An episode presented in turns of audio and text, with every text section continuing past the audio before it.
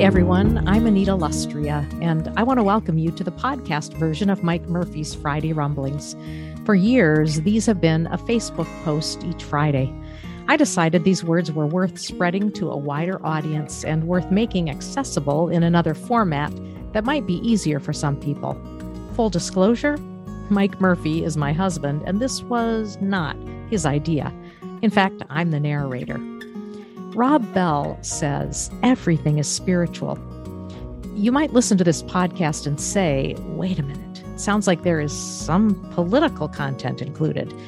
I would simply echo Rob Bell's words everything is spiritual. Give the rumblings a listen and see if you agree, or maybe you'll disagree, but I guarantee it will be food for thought. Whether you agree or disagree, keep the conversation going. Also, if you want a print version of the rumblings, you can find it in the show notes or friend Mike on Facebook. Now, are you ready to rumble?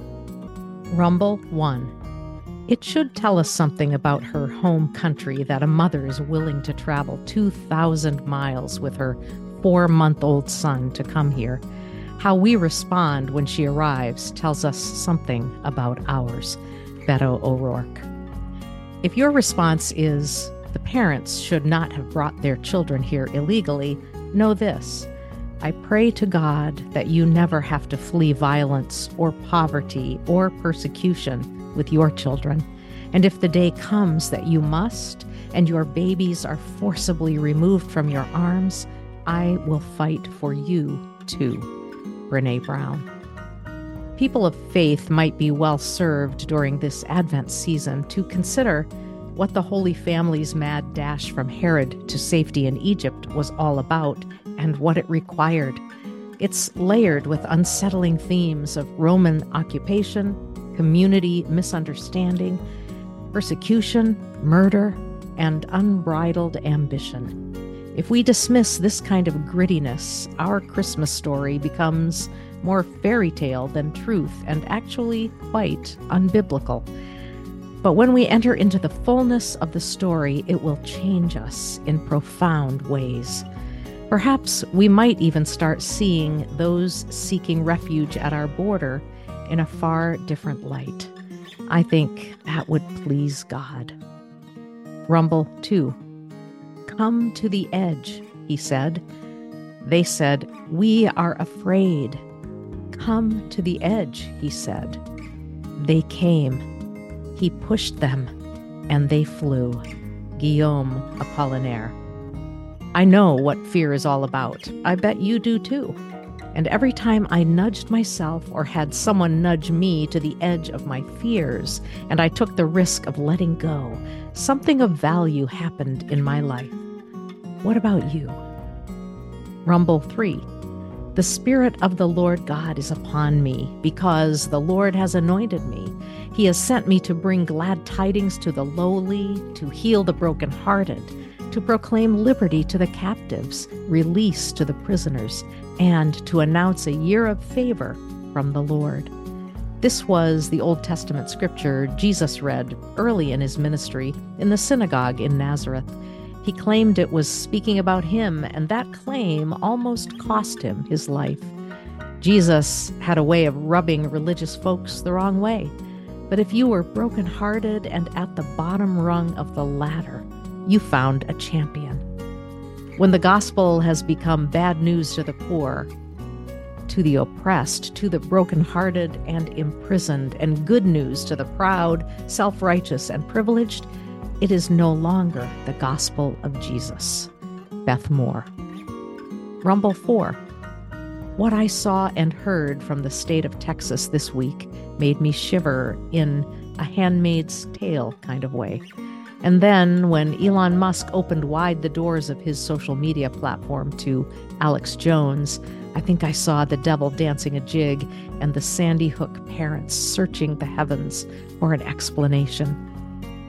Rumble 5. Jesus did not come to create an elite country club with an arbitrary list of requirements for who's in and who's out. Jesus came to reveal something that has always been true everywhere, for everyone, and for all time. Otherwise, it is not true. Richard Rohr. Do you know anything about religious clubs with an arbitrary list of requirements for who's in and who's out? I sure do. I'm sure I'm on more than a few do not invite lists. There's a certain sadness in knowing that, and yet it's also freeing. To go along in order to get along is no way to live. Rumble 6.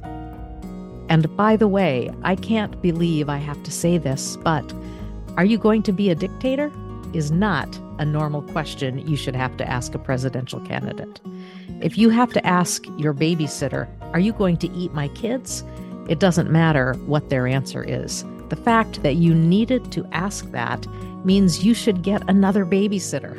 Jimmy Kimmel, referencing Sean Hannity's interview of Trump. There's a whole lot of not normal questions being asked these days in all kinds of places. It's sad, really. Expecting moral norms of conduct used to be a thing. Now people are having great success persuading us that a crooked line is, in fact, straight, and we fall for it. All our life, we've known the difference between crooked and straight. Now we have doubts? I don't get it. Rumble 7. The Bible does not leave us with one consistent portrait of God, but a collection of ancient and diverse portraits of how the biblical writers understood God for their times. These biblical portraits of God are not there to test how clever we can be in making them fit together nicely. They illustrate for us the need to accept the sacred responsibility of asking what God is like for us in the here and now. Pete Enns how the Bible actually works. What is God like for me these days? I've been stretched and prodded to re examine my faith and to specifically admit that the God I thought I knew was much too small. Tis a good journey to be on. Feel free to join me. Rumble 8. Being chosen is the greatest gift you can give to another human being. Trevor Noah. We all desire to fit in, to have someone say, I choose you. We can be that someone in big and small ways. We can do this. Rumble 9. I have had the good fortune to travel to and then through Israel three times. It was not at all uncommon to see two villages, one Arab, the other Jewish, sitting together on a plain or hillside 200 yards apart. They shared a common geography, but the land between them spoke volumes about the deep divides that can separate people in the Holy Land. Those divides have and continue to lead to war and sorrows beyond measure. In our country, we are at war with ourselves. Our divides are real and exacerbated by finger pointing, lies, rumors, all sorts of different isms, and various forms of grievance. The space between us grows. We can see, feel, and taste the polarization. Will we end up choosing to live in separate villages on a hillside? In many respects, we already have. Blessed are the peacemakers, Jesus told us. Now, more than ever, we need them. Rumble 10. Representative Ken Buck, Republican Colorado, said that he would not seek reelection next year, expressing disappointment that many fellow Republicans continue to push the big lie that the 2020 presidential election was stolen.